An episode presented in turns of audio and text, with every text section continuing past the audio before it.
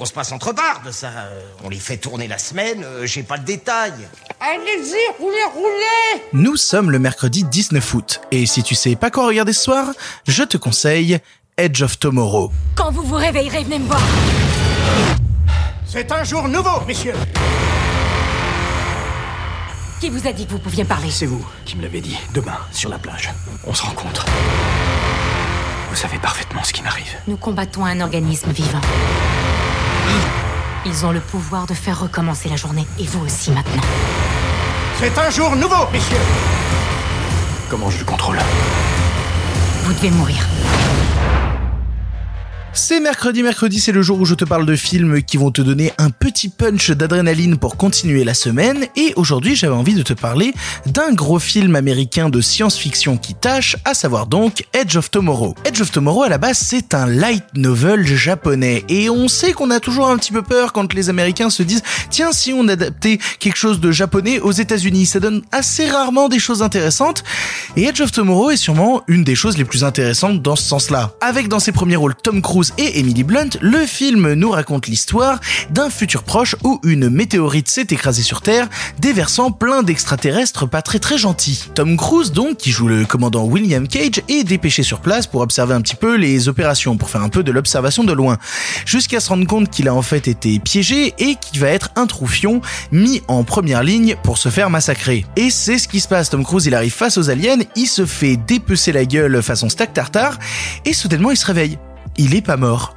Tout recommence. Tom Cruise comprend alors qu'il est bloqué dans une loupe temporelle façon euh, un jour sans fin et se dit je vais trouver un moyen avec plein plein plein de fois où je vais mourir de réussir à vaincre ces aliens et devenir copain avec Emily Blunt parce qu'on a tous envie d'être copain avec Emily Blunt. Personnellement si je te parle de ce film au-delà des grosses scènes d'action qui vont te donner la, la décharge d'adrénaline dont tu as besoin c'est que personnellement les films à concept type un jour sans fin à savoir quelqu'un euh, tous les jours se réveille au même endroit et doit revivre les mêmes actions c'est quelque chose que j'ai toujours énormément apprécié au cinéma. Le truc c'est que vu que ça a été beaucoup fait et qu'un jour sans fin à l'époque a vraiment balisé le terrain, il faut réussir à être plus malin, il faut réussir à inventer de nouvelles choses à chaque tentative. On a récemment eu euh, le film Palm Spring avec Andy Samberg qui est pas encore arrivé en France mais dont je te parlerai un jour parce que vraiment je trouve le film intéressant et pour le coup il renouvelle assez bien justement ce concept d'un jour sans fin.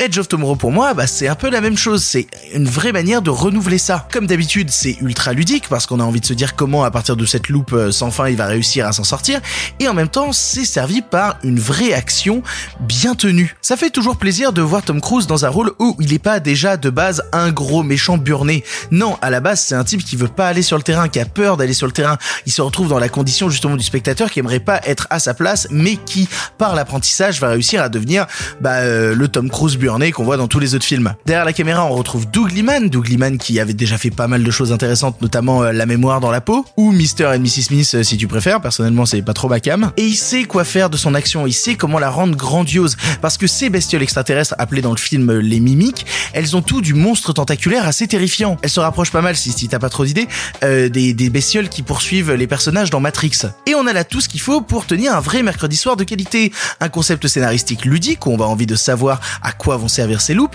des acteurs qui s'en donnent à cœur joie pour essayer de faire vivre l'histoire, histoire qui arrive déjà à vivre très bien toute seule par le talent de mise en scène et d'imagerie de Doug Liman, mais aussi par le fait que c'est un film de science-fiction qui se tient de A à Z avec un univers bien construit. Alors ils ont les moyens de faire ce qu'ils veulent, hein, ils ont eu quand même 178 millions de budget, mais malgré tout cet argent qui pourrait nous faire dire bah en fait on va juste avoir du boum boum paf paf, pas du tout, ça c'est parfois se reconcentrer sur l'humain, se reconcentrer sur le petit rouage au milieu de cette guerre immense qui dépasse tout le monde parce qu'elle concerne l'humanité. C'est un super film de science-fiction Edge of Tomorrow, c'est un vrai plaisir, c'est un très bon film avec Tom Cruise et si tu ne l'as jamais vu, il est temps de te pencher dessus. Pour ton information, le film est disponible en streaming sur euh, trop de plateformes, vraiment trop de plateformes, il est sur Netflix, il est sur Prime Video, il est chez Filmo TV et alors il est en location chez toutes les autres plateformes de vidéo qui existent. Voilà, si tu préfères le streaming ou la location ou même l'achat, tu as l'embarras du choix. Voilà, tu n'as maintenant plus d'excuses, tu sais quoi voir ou revoir ce soir et si cela ne te suffit pas, rendez-vous demain pour un nouveau film. Combien de fois on est venu ici?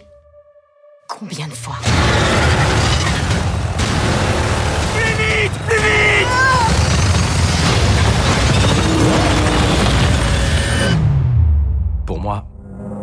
Ça fait une éternité. Hé, sergent Le nouveau, là